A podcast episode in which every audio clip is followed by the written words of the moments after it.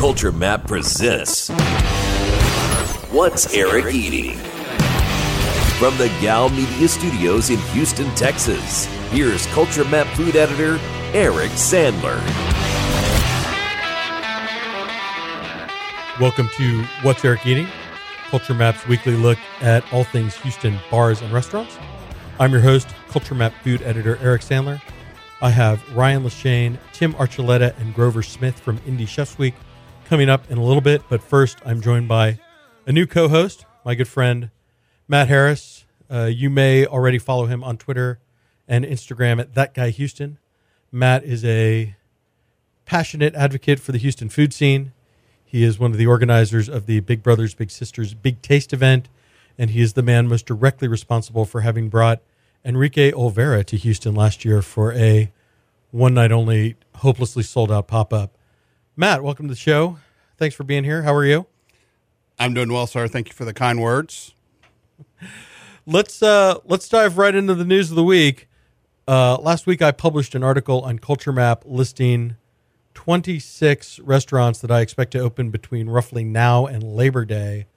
It is uh, it's going to be a busy summer, certainly uh, highlighted by uh, three restaurants that are opening this week. Um, Underbelly UB Preserve, Chris Shepard's sort of reconcepting of Underbelly, uh, Augusta's Fried Chicken, the very famous Memphis fried chicken restaurant, and uh, Ray's Real Pit Barbecue, which is moving from the gas station to a, a standalone restaurant. Uh, Matt, what else? What else on the list stood out for you? Well, certainly Nobu stood out. Yeah, Nobu is this very famous New York-based sushi restaurant that has almost 40 locations around the world. I've never eaten at one. Uh, you can put me in that boat as well. I think it just speaks more to the um, where Houston is is going, and the the food community is ready to embrace a concept such as Nobu. Yeah, this. I mean, I sort of expect it to be uh, very elegant and very expensive. Uh, it's going into the Galleria right next to where, or right above where, Fig and Olive just opened a few weeks ago. You know, I, I once heard a podcast interview with Andrew Zimmern who said when he's when he's been traveling and he's been in in kind of more rustic countries, he he lands in a in a city with the Nobu, he's eating at the Nobu because it's just a rock solid, consistent, and always very good. And I, I feel like that's kind of the ultimate compliment that someone in the food world can pay a restaurant like that. Well, and certainly someone who travels as much as Mr. Zimmern does. And I also think, uh, looking back and, and say the last five to seven years, we, we've seen a number of outside celebrity type establishments have come to Houston and have not done very well. And in the past 12 to 18 months, I think that's turned the corner. Um, and we've been anticipating Nobu for a while, and that it's near uh, to opening is very exciting, not just for my stomach and palate, but for the Houston food scene as well. Well, and I think that is kind of one of the themes of this year is that these out of town restaurant groups see more opportunity in Houston. I mean, one of the other ones that it's going to come to the city in June is International Smoke uh, celebrity chef Michael Mina has partnered with Ayesha Curry, who you know is is very well known uh, internationally for her cookbooks and for being married to Stephen Curry of the Golden State Warriors.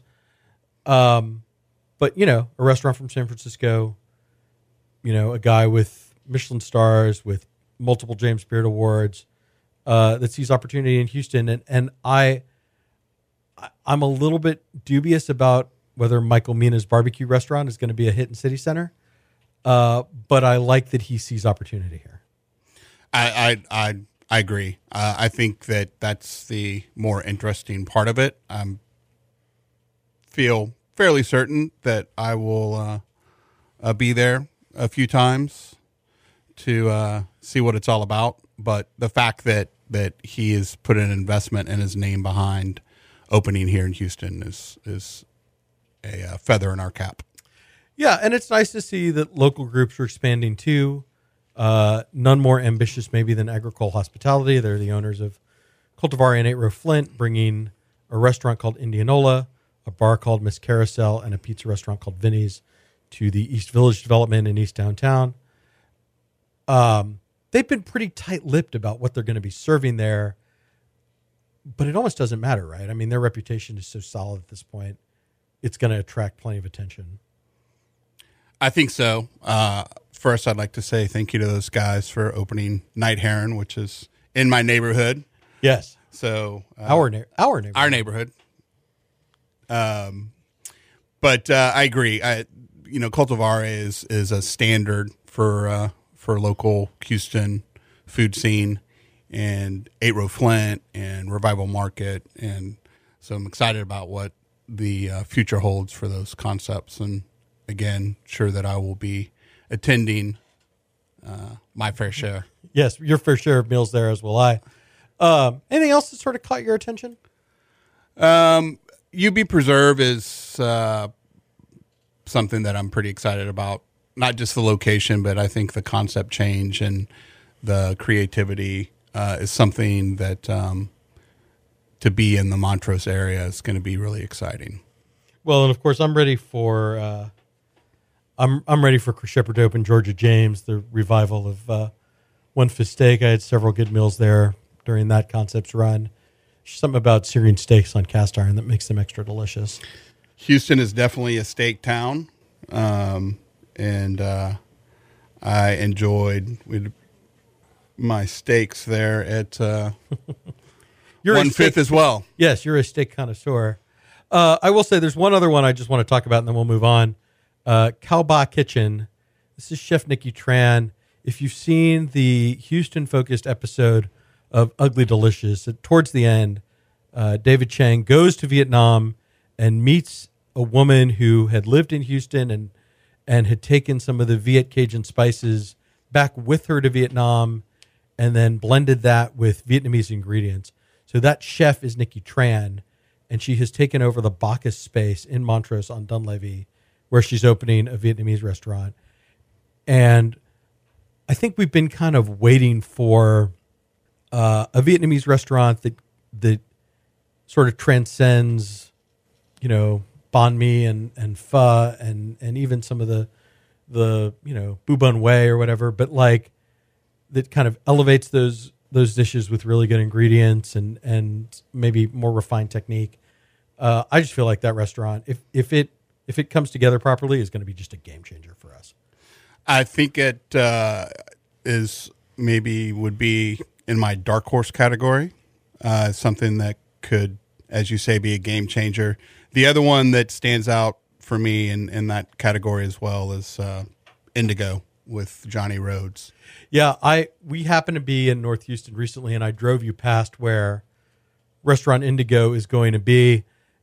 It's an unlikely location for an ambitious tasting menu restaurant that wants to mine the history of soul food for sort of innovative dishes. Uh, I will say, Johnny is very passionate about the work that he's doing, and he's very ambitious. And I think you're right. It's it's a bit of a dark horse it, it is one of those restaurants that if it comes together in line with his vision will draw people to a part of houston that i don't think they experience very often. Uh, it's certainly a part of houston i don't know very much about. And if it's not then it's going to be like not a cautionary tale necessarily but uh, maybe a little bit of icarus flying too close to the sun Yes, I will certainly uh, give him props for his ambition, and uh, we'll look forward to supporting it. And if it does come together, uh, I'll be excited to see where it goes. All right, and then finally, uh, before I move on to our next topic, in the in the in the lead in the in the introduction to uh, the article, I I sort of uh, half casually argued that there has not been a great restaurant that's opened in Houston this year. Uh, do you agree with me? I don't think that's unfair. Um, part of 2017 was such a great year for Houston. Um, I think that's part of it. So your anticipation of of what needs to be next is maybe raised a little bit more. Um, it does seem like it's coming uh, just the list that you have on Culture Map. There's a lot of excitement there. We've been doing um, some adventure eating in Chinatown, and I think that that area is as strong as ever, uh, both with the uh, existing and new concepts. Uh, and Houston, you know, as a community, just witnessed by, I was thinking about on the way over here, being able to support, you know, two runs of Indie Chefs Week within a couple of months, um, I think speaks really well of how far the scene has come. And not I don't know that we're there yet in 2018 again 2017 was such a great year. But if we have the same conversation uh, come December I think we'll look back and see 2018 is is another step forward. Yeah, and, and I don't want to underestimate the impact that the hurricane had in terms of delaying people's plans. I mean, I, I certainly think that some of the restaurants that are opening in the summer probably would have opened in the spring if not for the storm. But but I do think we're still kind of looking for that game changing restaurant like Xochi was, like Riel was last year. Um, not there yet, but but a lot to look forward to. All right, let me move on uh, to look slightly farther ahead to the fall when Musaafer by the Spice Route Company is going to open, uh, also in the Galleria, um, also sort of right next to where Nobu is going to be. You know, we have a lot of Indian restaurants in this town, but I, I'm going to say we don't have anything quite like Musaafer uh, in terms of its ambition, uh, a 10,000 square foot space in a very high profile location, uh, and also in terms of its uh, culinary goals. Uh, the chefs took a hundred day journey across India. They ate in the big cities, they ate in the little villages, and they want to serve dishes that represent the entire country, not just one specific region. Matt, let me just um, let me just say before I ask you, uh, I have gotten a lot of just sort of word of mouth feedback from people, uh, including the owner of Culture Map, David Gow, who told me he can't wait to eat there. Um, in some ways, it has increased that that response has sort of increased my excitement about this. Uh, what do you think about having read the article and seen the interview? What do you what do you think about Musaafer? Well, part of me says grab the popcorn. uh, I think it's going to be really interesting. Um, it, I can't think of another restaurant that uh, fits this bill. Um, I do think that we have some really good Indian food here locally. Um, but coming in in a 10,000 square foot space and Really ornate interior. really ornate interior. uh, 16 to 20 course tasting menu will be available. It won't be, you're not required to order it. They'll have an a la carte menu, but, but I, I mean, I don't think we've seen an Indian restaurant of that kind of ambition, maybe ever, certainly since Pondicherry kind of tried to do something really different in West Ave. Right. Uh, you know, I mean, Kiran's moved into a, a, a new space and it's bigger, brighter, and um, obviously she has strong track record in Houston. But for someone to be come in from out of town like this and do this, uh, I think it's going to be interesting. As said, I did compare it to Baker Mayfield. Uh, you know, I, I mean, this this show is airing on a, a sports talk station. I am very conscientious of the fact that my Gow Media colleagues are mostly sports talk radio hosts. Uh, in the sense that number one overall draft pick, the Browns have been pretty much a cursed franchise since they were revived. Uh, and Baker is the kind of talent where either he's gonna he's gonna take them to the playoffs and and out of this rut that they're in, or maybe the franchise is just cursed and he'll wash out like Johnny Manziel did. Uh, I feel like there are very few restaurants coming to Houston that have a higher ceiling or a lower floor. that's that is draft talk right there. High ceiling, low floor. Uh, Uh, if quick quick hips, right? Uh, wait, no, never mind. uh, diagnosis plays well, um, if Loves football. Okay, I'm done. I'm done. if Musaafer displays the consistency that Baker Mayfield did at OU, then they will do very well. Absolutely. Uh, all right, and then I, I joke about this every week that there's new food hall news. Um, but you know, as long as they keep making news, I guess we should keep talking about it. Finn Hall has rounded out its ten vendors. They allow, they announced the last four. They are Craft Burger, the burger truck from former Hotel Derek chef Shannon Toon, uh, Sitlo, a Vietnamese restaurant from the Bowled Over food truck, Oddball Eats, which is kind of a honestly a falafel truck, a Mediterranean truck, and Yong, a Korean restaurant from former Cottonwood and Lagrange chef uh, Daniel Ajtai. I mean, Matt, I'm just going to say these, like, what's been interesting about Finn Hall is that they've partnered with all these prominent local restaurant groups. So there's going to be a Good Company Taqueria and a Dish Society and Mala Sichuan um, that I think are kind of the headliners. And then they're giving these four kind of up and comers an opportunity to be part of that. Uh, that feels like a good balance to me. I, I think this is a food hall that that should at least draw attention when it opens.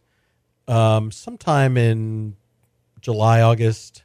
They've been a little bit cagey about exactly what the timing is. Um, and the location is good. It's in the JP Morgan Chase building. That means it's on the tunnel. That means, if nothing else, it'll have a, a brisk lunch crowd. Um, and and I do one always a fan of of local concepts. So I like the uh, local thrust there. Um, I've had several uh, almost unanimous positive experiences at the conservatory, which is also downtown.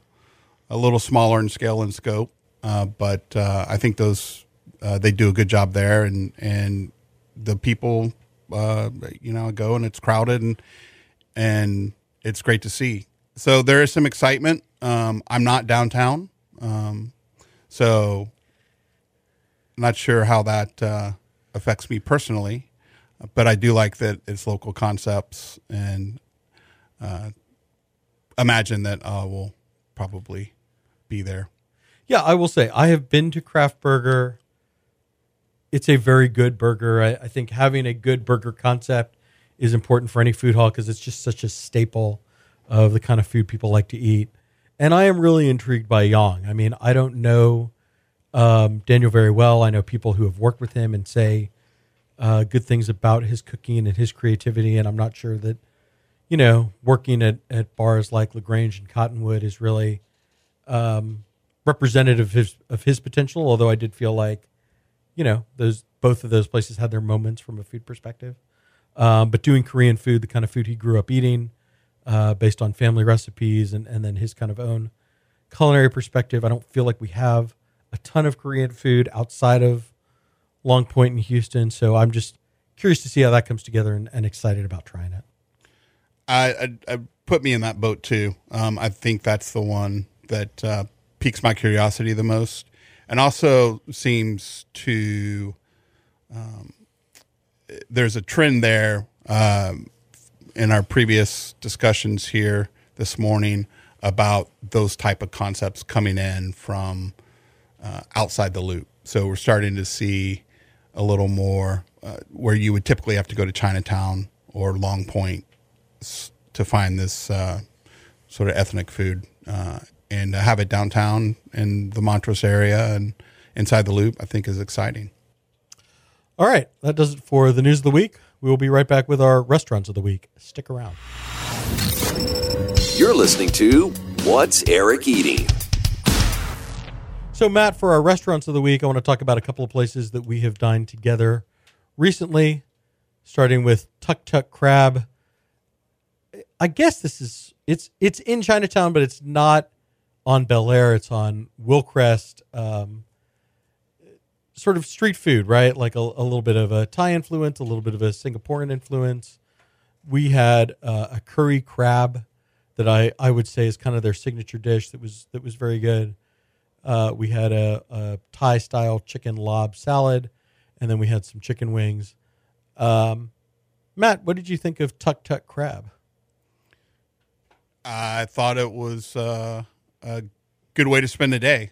Obviously, dining with you sets the tone.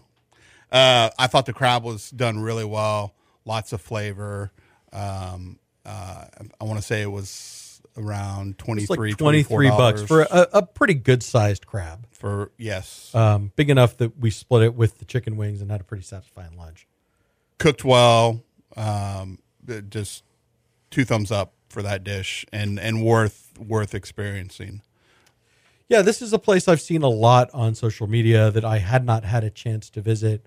Um, it's it's kind of an industrial look, but they have an actual tuk tuk in the uh, the little scooter in the in the building. So props to them for a little bit of uh, design flair, I guess.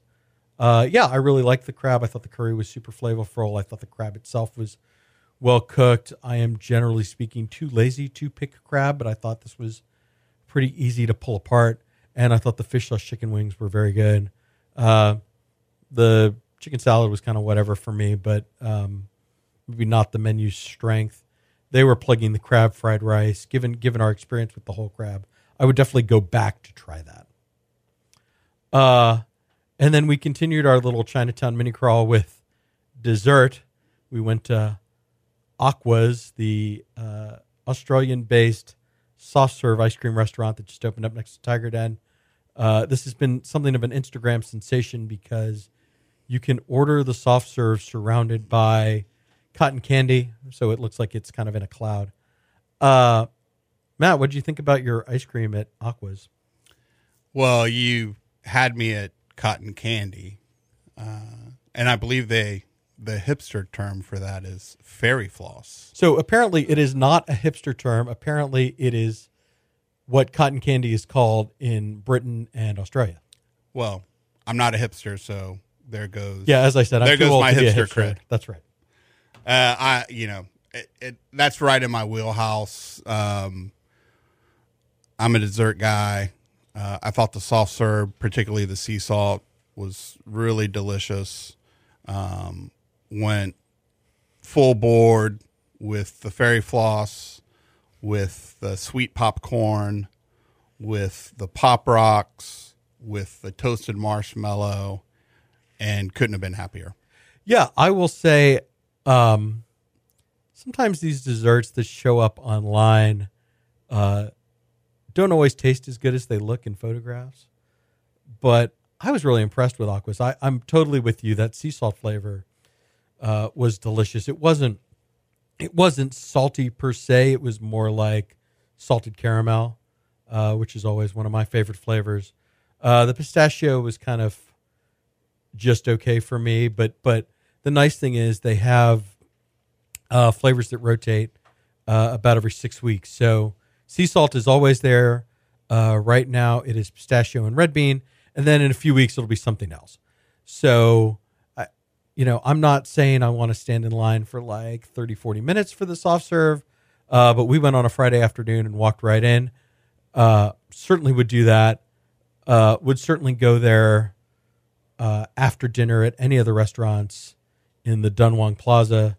Um, certainly, that it's right next to Tiger Den is convenient because ramen is salty and spicy, and cool and sweet after that is always extra refreshing.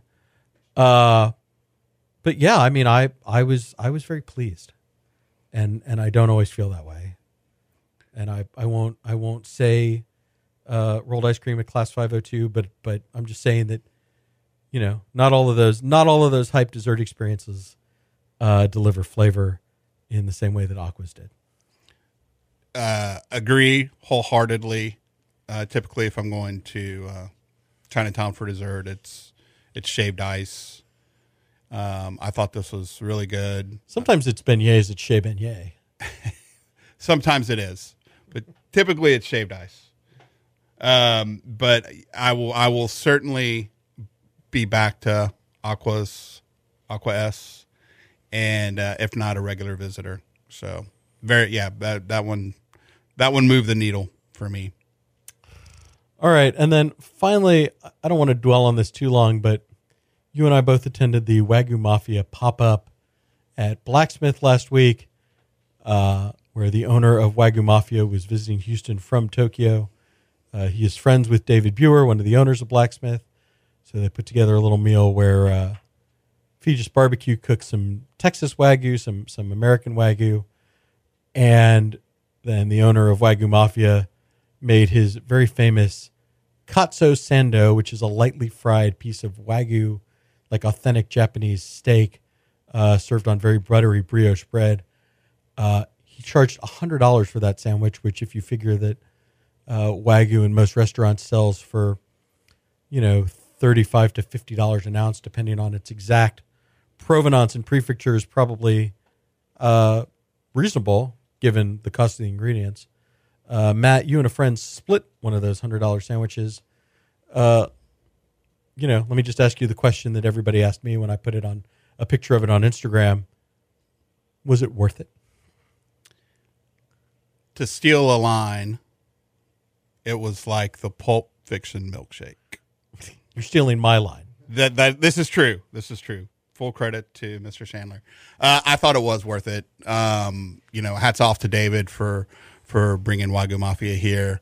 Uh, I just I thought it was a great event. Um, had a few other things from Feges barbecue, which I thought were were great as well.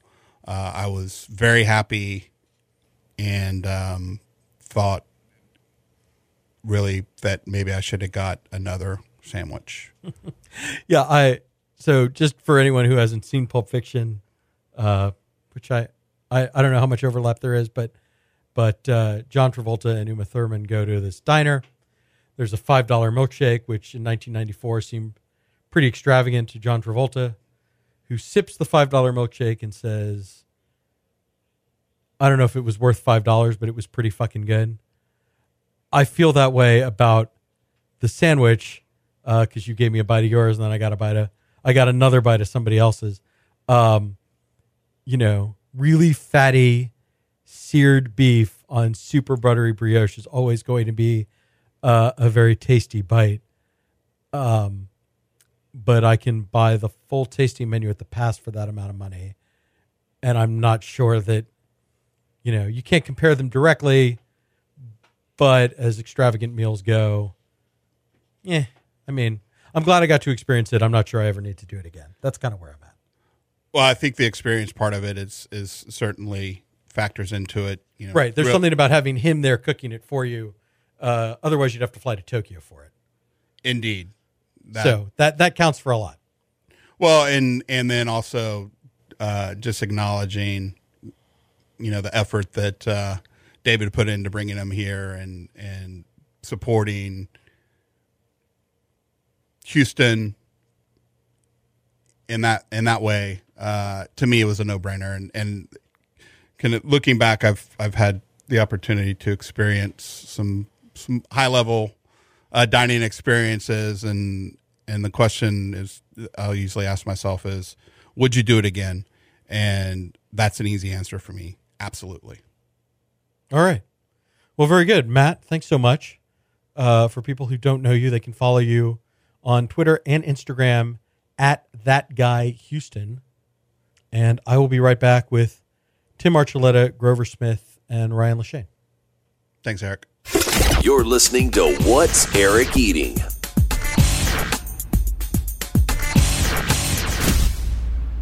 Our interview this week is brought to you by Eighth Wonder Brewery. So glad to have Eighth Wonder back as a sponsor of the show. It really is one of my favorite local breweries. Their brewery in East Downtown that they call Wonder World is such a great place to hang out, especially now that the spring weather is here and all of the sports teams are kind of in, in full bloom. The Astros are back in season, the Dynamo have kicked off their season, and we're looking forward to a deep playoff run for the Rockets.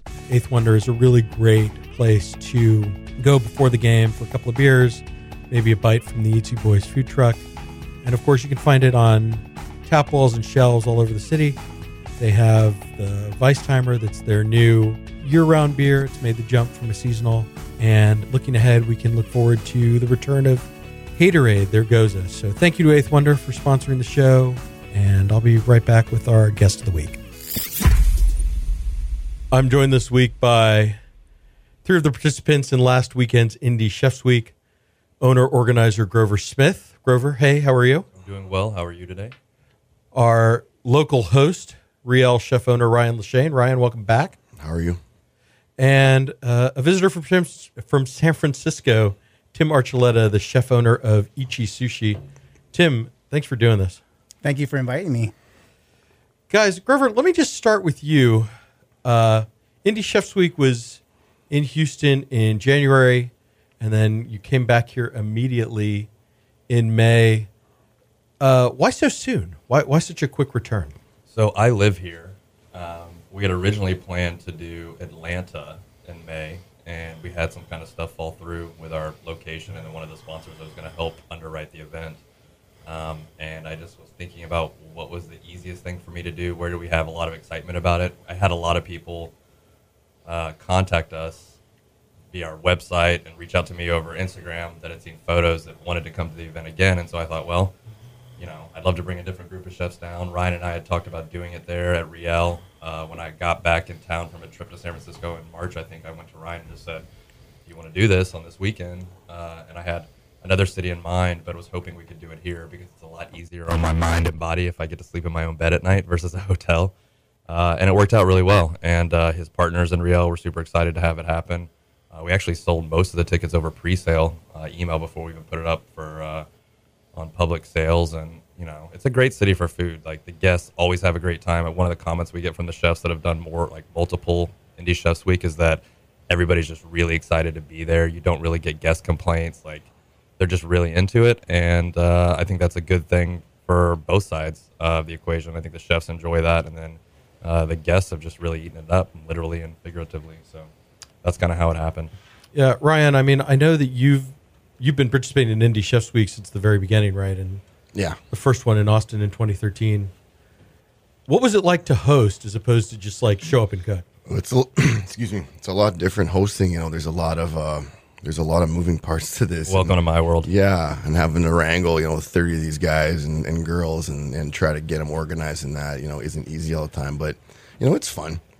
Um, it's a good experience. It's a good experience for my staff to to um, see all these different um, chefs come in and cook and, and what they're doing and that kind of stuff. So, yeah, it was um, at times it was stressful, but uh, I would do it again. I mean, I mean, I, I do have to tell you one of the nice things about Indie Chefs Week as a diner is that the service moves really quickly, right? It's not one of these pop ups where it just drags on for like four hours.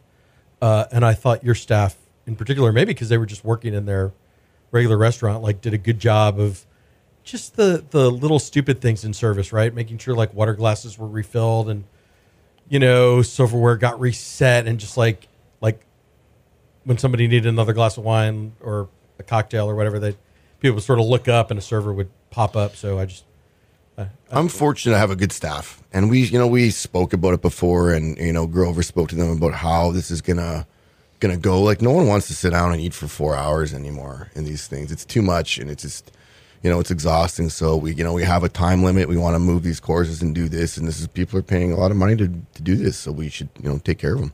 Past two hours, they lose interest. So Yeah, and I mean, we the goal is always that if there are any slowdowns, it's because the guests are getting pretty satiated, and so we have to slow down to kind of pace with them. Um, that's the ideal situation. We don't want it to be the other way around, where it's the kitchen or the front of house that's slowing down the service. And you know, I've been really lucky at a lot of different events, having some amazing staffs do this, and a lot of them in their restaurants or in spaces they're not used to. And I do have to say that Riel did a really good job. So thank you to Nick and JD and that whole team, Heather. Yeah, they did. You know, they did a good job. But you know, the the chefs in that there, there's there's so many hands there, and there's so many people willing to help. Where it's like like yesterday, it was almost too much. We are just telling guys like get the hell out of the kitchen already because there's just too many dudes, you know, people hanging around. So you know, they know what what's going on. So there's you literally have to like make one plate and show them what to do, and then they can do it, you know, as good or better than you can. yeah, I mean, you have anybody who's super talented just open up a restaurant, or someone who has a Michelin star. I mean, plating your food. It's not like you're asking someone's sous chef to do it. Or, You know, it's like right. Well, and I mean, we should say, you know, I, I did a little bit of googling about you, Tim Archuleta, and oh, I oh man, it, it seems like you have one of the best sushi restaurants in San Francisco. Is that That's absolutely true. I'm going to say that. Um, thank you for saying that. Um, I try really hard. I'll, I'll say that. so? So let me just ask you, what is it about Indie Chefs Week that that appeals to you that keeps you coming back? Because you've done several of these now. I think I've done the most. Actually, I think you've done Yeah. the most. Eight or so. Well, I'm a classically trained sushi chef. um, I taught myself how to cook.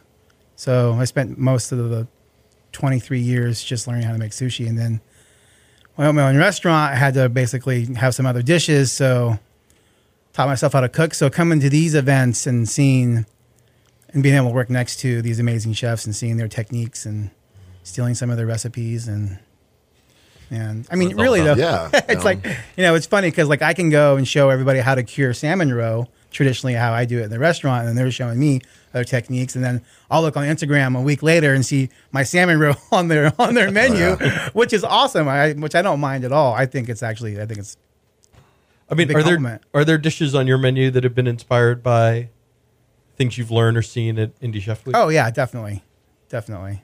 Um, you know, the inspiration of of of hanging out, or I even say a lot of times, if I can just sit and be a dishwasher at some of these guys' restaurants, that would be the best thing because I could sit and watch. I mean, I would wash dishes, but I would learn, learn learn a lot just from watching. So it's almost the same thing. But then you get to sit next to them, and then you get them to actually plate your food. It's pretty. It's pretty awesome. It's pretty amazing. Ryan, I know one of the things that you've talked about in the past is that you you form these friendships with other chefs who've participated in the event. I mean, how important is that has been has that been to your professional development? Do you think? Oh, I think it's excuse me, it's very important. Um, you know, a lot of these guys, I I don't go a week without without talking to them about something. You know, may not be food and that, but um, you know, now you don't. If you travel anywhere, we know we know someone in some way, shape, or form at a restaurant or or in the industry. Um, you know, so knowing all these guys and, and just making these these connections and having these relationships is, is a big deal. It's it's huge.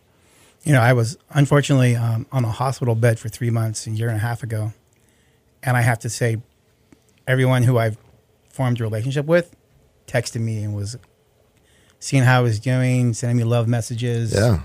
I mean, it really is kind of a big love fest. Yeah, actually, I, I saw that. Well, and, and you had, I mean, there were fundraisers on your behalf, and uh, so let me just ask you, how are, how are you doing? I'm doing great now. Yeah, Yeah, lost 50 pounds. well, good for you. Go to the gym a bunch. I don't drink as much, except when I come to these events. I think we all say that. Yeah. This, there's not a. I love these events. Obviously, I wouldn't be doing it if I didn't. But by the end of it, I'm so happy that it's over. They're hard on the body. yeah, they really are. Well, you never know when some jerk's going to show up with a bottle of bourbon as Yeah, a present for yeah. the kitchen. No, Thanks. every jerk shows up with a bottle. of bourbon. Tim, let me just. How do you feel like this one in Houston uh, this last weekend went compared to some of the others you participated in? Um, well, now they're um, scheduled a little differently. So we have a day where we all hang out and eat with each other pretty much all day long. Um, also, the night that you're not cooking, um, Grover set up some awesome reservations for some places in town and got to experience some really awesome food and hang out with some of the other chefs who I don't know as well. So that was I like really like the format on that.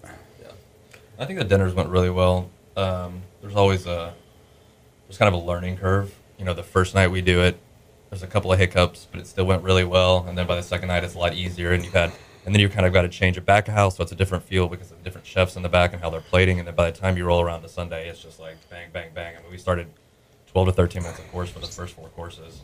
I can't remember who's responsible for the slowdown. We'll just forget about it. But uh, no, it, you know, it, this one went really well, I think, and I, I, I agree. The new format, I think, allows it allows an opportunity to, to forge relationships. So when you show up on Sunday to the fina- finale dinner, you're not like meeting someone for the first time, you know, and you've had time to kind of build that rapport, uh, talk about the dish. I mean, like Claire Welle, who uh, was visiting from Brooklyn, I mean, she was staying in Montrose and she literally changed her complete dish because she found so much stuff that she was just taking out of people's gardens and uh, just weeds that she saw walking from uh, her rental place to Lachaine's. Um, and yeah, I think this one went fantastic, um, comparatively speaking. They have they all have different feels. you know, it's really funny because, and I did the same thing. Excuse me. When you do your first one, you really want to like impress the other chefs. So you're really bringing your A game, and you might do like a super complicated dish that has like 15 or 16 touches, which means you actually like 15, 16 components. and um, everyone else is mad.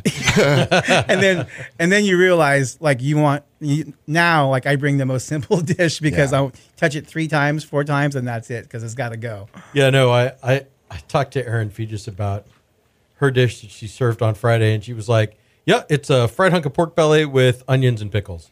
That's and the I, way to do you know, it. couldn't have Yeah. been simpler. yeah, Yeah. That's, that, that's a smart thing to do. Yeah, I mean, you do seventy dishes. I mean, even though you have a lot of hands, it's still got to go out. And the you know the point of this is also to be more about like forging community and relationships across different markets. And like we don't want this to be a beating as far as uh, the workload of the, of the event. So we always recommend do as much prep in advance, fly down with it, and then really the only prep you're doing on site is your final assembly and then you know your stuff for Sunday. And that makes a four day trip where you're working basically like half a shift. You know, um, of at least prep work. Uh, so I think that helps it out a lot. Tim, had you been to Houston before? No, my first time. So, what are your? I mean, what are your impressions of the city? Because we, you know, we're we're sort of in the middle of it, and and so it's always nice to get an outside perspective. Well, so far, some of the best Vietnamese food I've ever had. Um, at Himalaya, I probably had some of the best Middle Eastern food I've ever had. Um, so just, I mean, and those saying those two things alone, it's incredible. The food here is amazing. and we fed you crawfish at Kitchen Seven One Three. That must have been pretty was, That was good. yeah. That was pretty incredible. I wanted to use a curse word right there, but I had to myself. yeah, so James and Ross, um, James and Ross did Szechuan, crawfish, blue crabs, king crabs, shrimp, and then just like a traditional Cajun, and uh, we Turkey set neck. the- and turkey neck sausage. It was uh, it was insane. It was a lot of food. It was like four 10 gallon buckets of uh, fish because Blue Horizon threw in a bunch of extra stuff that we didn't order, so we had like double the yield we thought we did. It's good. But it was it was absolutely delicious. Those guys make really good food. Yeah, Yeah. and and I think that's one of the things I like about the event is that I mean they've gotten a decent amount of media attention for what they do, but I don't think of them as being connected to kind of the larger chef community. But they should be. There should no, be. they I, 100% I think they I think those guys are severely underrated, in my opinion. I think they're. I've eaten there before. I think it's great, um, and I'm glad they came and I and I, and I got to know them because they're really really good guys. Well, and I, I think it's nice that the event is like a nice way to to bring them in, right? To Yeah. have them participate in in something and and you know maybe there are diners who have heard about Kitchen Seven One Three or have read about Kitchen Seven One Three but haven't haven't been there recently. I mean, I know I went a couple of times when it opened and I haven't been back probably in six months or more. And having had their dish Thursday night at Indie Chefs Week, it's like okay, now I I I got to bump that up Yeah. on the priority list. So sorry, it may it may it may delay my next visit to Riel. Oh, boo. I mean, and like as another example with that kind of community feel is Drake Leonard's, you know, with Eunice, you know, there hadn't been any really publicity yet for that because they were kind of waiting to let it out. And, you know, he hadn't met the chef community at large in Houston. And so it was nice having, it was good to see Daniel. Daniel Blue took part as kind of a uh, pinch hitter on Sunday. Um, and to kind of have Drake come in, he got to meet a lot of the Houston chefs he hadn't met previously. There were quite a few people at Indie Chefs Week that they had similar lineages at different restaurants, and so you know we met his family, his wife and kid. It was you know, and it's just that's what it's about, right? You know, Well, and and you know, a year ago we would have had one conception of how that restaurant was going to market itself. Yeah.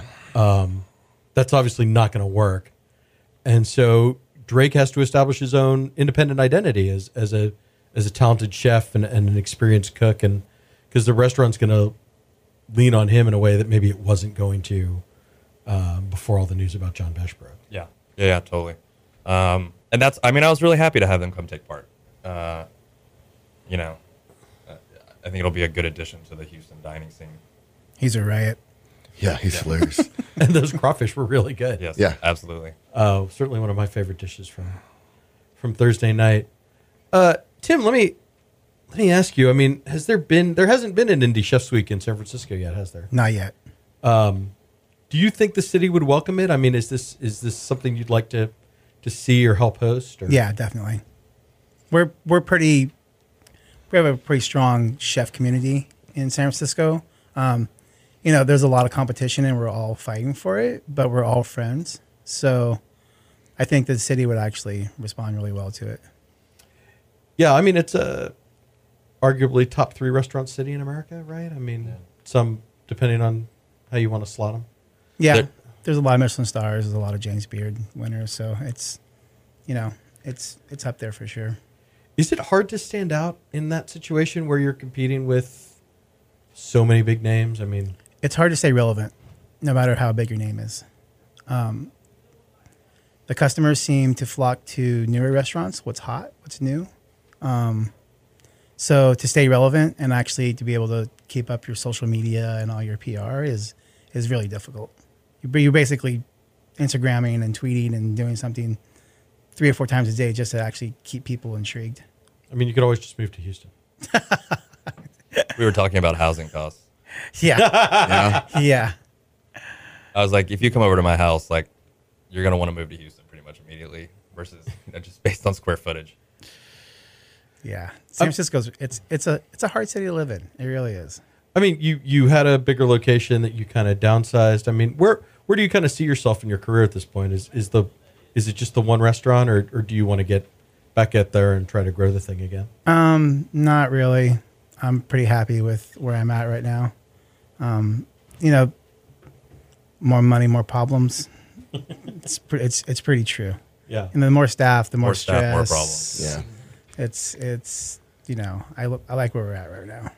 Ryan, how about you? I mean, you're a year in a year plus into Riel. I know you've you've had a little bit of turnover, Not Uh, much. not bit. much, I mean- a little bit.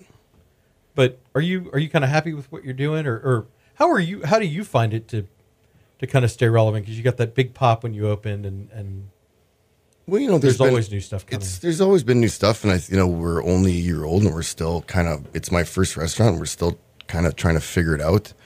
Um, obviously, a massive hurricane didn't help anything with anyone. So you know, you're that whole last year for. I think anybody is is kind of like you know it's not like it, it usually was. You know, everyone you talk to has you know there was some kind of problem or something this, some kind of that.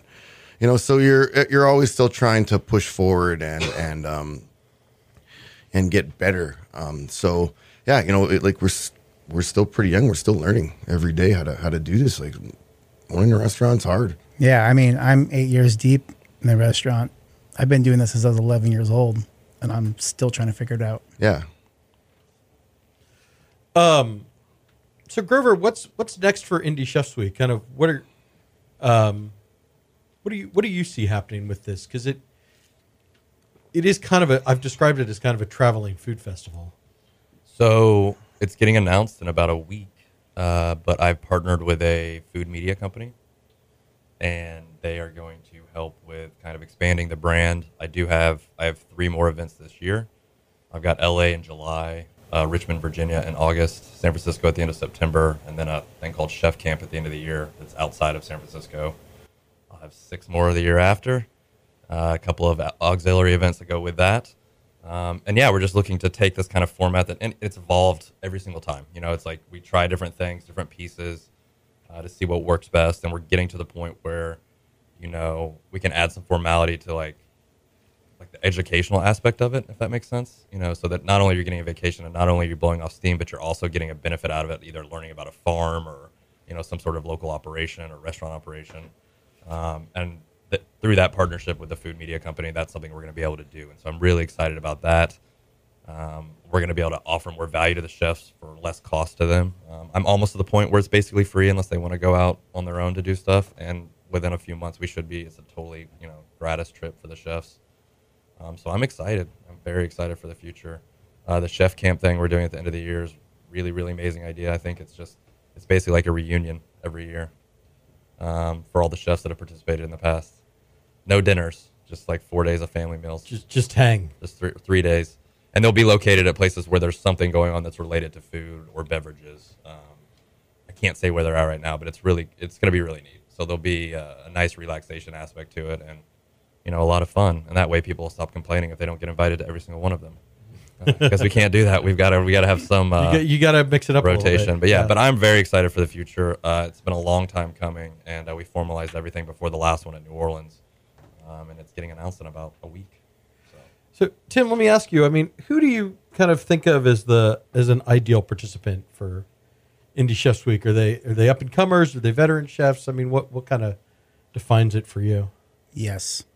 I think that if, you know, I think everybody gets a benefit from this. I'm, I'm pretty sure at this caliber, if you were to ask a chef, like, do you think, th- would you like to learn more? Would you like to be able to expand your repertoire?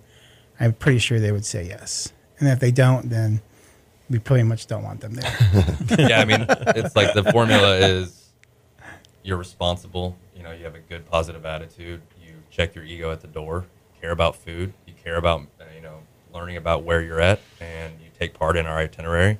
And you you want to make a bunch of friends. You know, like this is uh, this is all about the friendships. That's 100 percent the most important part. I've made so many important friendships in my life from this event.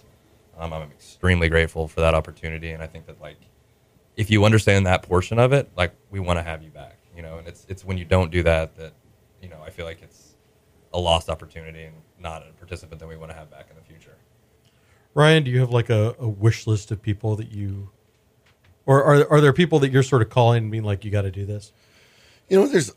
I probably have um, more people approach me asking if they can do it or or um, you know whatever because I've I've done a lot of them and there's like the you know the kind of cast of characters that are there's one or two or three of us at, at each one you know whether it be myself or Tim or BJ or Richie or Scott Vivian or someone like that. There's always like one or two of us there but um you know you you need you also need the new blood to come in there and and and and that too because if it was just all of us at the same time every time You're gonna stop learning at some point. I'd be terrified. You're just learning bad habits. yeah, it'd be all of us. terrible yeah Tim, let me just ask you, who was the who was the person you met this weekend that whose food was like the most impressive to you?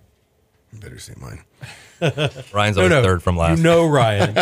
who did you who did you meet? Who was who was new to you? Um, well, there was a lot of new. That's a tough one. Yeah, I, I really can't say the best. I'm honestly like it's everybody brings at least one thing, where I'm like, that's amazing, right? Everyone, someone did something just even weird to a vegetable, or added some weird, had some weird vinegar in their pickle, or or some weird technique where I was like, that's a. I, so I'm going away, going home with that. I learned something. Yeah, I mean, I I was just impressed that there's a guy in Anchorage that's doing dude Beau's awesome like really bonkers, yeah like raw fish preparations. I So that's really I did an event with him at his restaurant a couple of years ago, and he blew me away. He really did. His his food is amazing. what Beau Schooler, right? I Schooler, think yeah. I said Yeah. so. I said this in the, the kind of intro for him both nights, but this is 100 percent true. I mean, I'm not even joking. I'd had 12 or 13 chefs be like number one on their list to invite, recommended Beau Schooler in Juneau, Alaska, and these are not even people that are have interpersonal relationships. So it was just different groups of people recommending the same guy. There wasn't like a and over. pro Beau conspiracy. It, it, No. it came There was- you know, place. and I wish there would have been because I should have invited him to one of these things like three years ago. But uh, it was incredible, man, and his attitude is great. Um, super down to earth, dude. Yeah, he's a good cook. You know, I've done two things with him up in Juneau, and you know, you don't think you know you're going to Juneau like you know I didn't know what to expect, and man, he brought it. Like he's a he's a really really good cook. you know, and I think that this is, doesn't define him, but he's sober, and to bring like a sober side to this also, and he can come and participate and not have it be a problem for him is is awesome. Yeah, I was. real. I I couldn't have been more impressed with him. Yeah, I I mean I, I don't want to dwell too much, but the, the partying is kind of part of it, right? I mean the you know, there was an after party at Glitter one night and I can only imagine what you guys did at the end of service on Sunday. Yeah, I mean, I I want that to be something that people can participate in if they want to. Um, I try to be conscientious of you know people that are either either in recovery or sober or whatever, um, and we kind of give them an opportunity to reach out there if they want to do a different itinerary. And you know, it, it's not as debaucherous as it was five or six years ago. It used to be five days of just you know Yeah. hardcore, like a lot of fun. We'll just say that Work hard, play hard. yeah, work hard, play hard. But I mean, we're getting older, and uh, I'm trying to, I'm trying to, you know, change the vibe a little bit, but still have that positivity. So you have the option of doing both. Um, I definitely peel off a lot earlier than I used to because I realize that if I don't, I'm going to be absolutely sick by the end of this thing. I'm just worn out from no sleep uh, because you start wrangling people at 9 a.m. and you got to make sure they get home at 2:30 or 3 a.m. and that's uh, that's a long road for five days.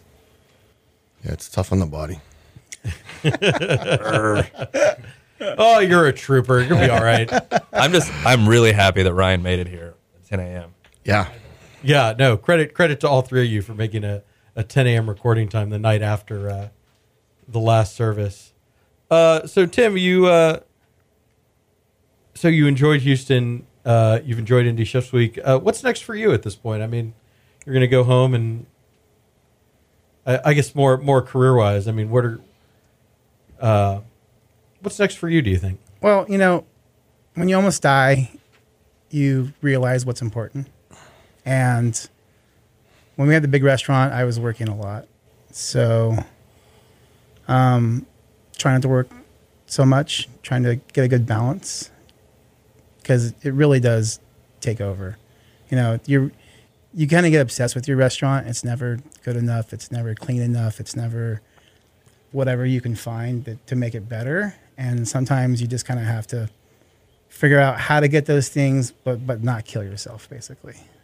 Brett Cooper told a story about how when he goes home after work to his wife, the second he starts talking about anything related to the restaurant, she just shuts down, turns to the right, turns on the TV because it's like talking about how like how involved you are personally about it, you know, and it's like your entire life, and you also have a family that's your entire life, and it's it's a lot, and uh, like so you get home, you don't even talk about it with your wife because it's just it takes over so much. Otherwise, it'll start bleeding into you know the rest of it, and it's the same way for, with me when I was still in restaurants full time. My wife would just get so sick of it, like stop, I don't want to hear about it anymore, you know, because it is, it takes over.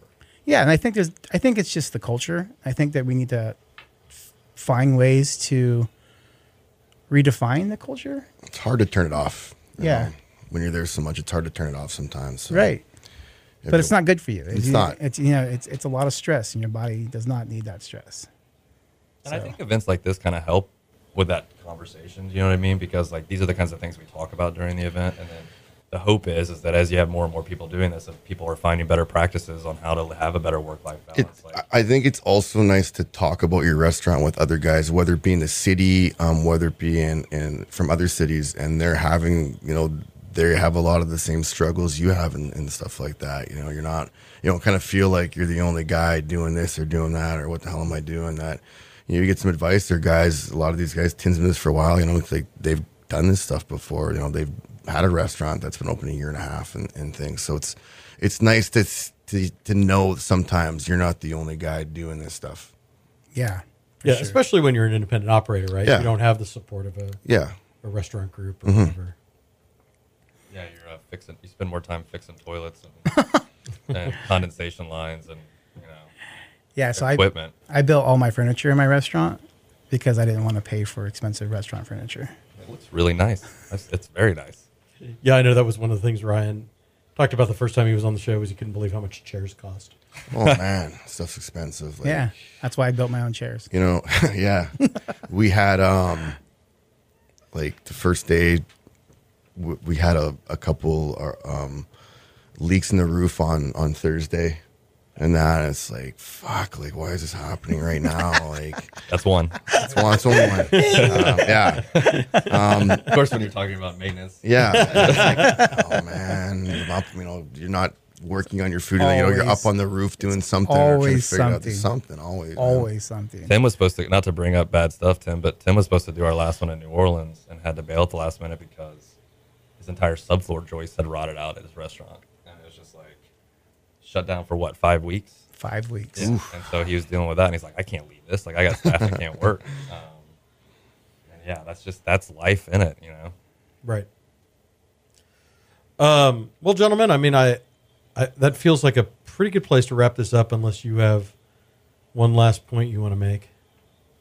No, I see. I see shaking heads. All right, uh, Tim. I usually end these interviews with uh, what I call the lightning round: five easy questions, five short answers. Since Grover and Ryan have already participated in this particular exercise, and I'm too lazy to write new questions, I'm I'm just gonna I was about to say I'm just gonna hit you with them. Sure. I could do a better job on the questions the second time. Uh, Tim, what's the first restaurant you ever worked at? Uh, my parents' restaurant. What was it called? Uh, it was called the Donegal Inn. Uh, what is your fast food guilty pleasure that comes from a drive-through? Um, I'm not. Don't, I don't feel guilty about it. Taco Bell. I love Taco Bell. EVP. So do I. I always ask people who their favorite Houston sports figure is, but uh, I'll let you off the hook. Who's your favorite San Francisco sports figure, past or present? I hate sports. Sports ball. What is your uh, favorite ingredient? Probably Shiso. And what is the first band you ever saw in concert? Beastie Boys. Run Really? DMC. No way, really? Strong. Yeah, 1985. Um, And then Grover, why don't you just plug the Indie Chefs Week website and social media feeds? Uh, so it's Indie Chefs Week, like independent. So I N D I E chefsweek.com. All of our social media is at Indie Chefs Week. Facebook is facebook.com slash Indie Chefs Week. Uh, Ryan, how about Riel? Uh, what is it? RielHTX.com is our, our website. RielHouston.com. Is it? No, it's not. It's RealHTX. No, it's rielhtx.com. Yeah. Oh, it is? Thanks, thanks Your Grover. is- It might be Riel Houston on Instagram, though. It's Riel Houston on Instagram. And then, Tim, uh, how about you for people who may be traveling to San Francisco and want to pay you And they visit? should. Uh, I'm at Ichi Chef on Instagram, and then the restaurant is each at Ichi Sushi. All right. Uh, and you can follow me on Twitter at eSandler, on Instagram at Eric Sandler. Keep it locked on culturemap.com for all the latest bar and restaurant news. Thanks so much for listening. I'll be back next week.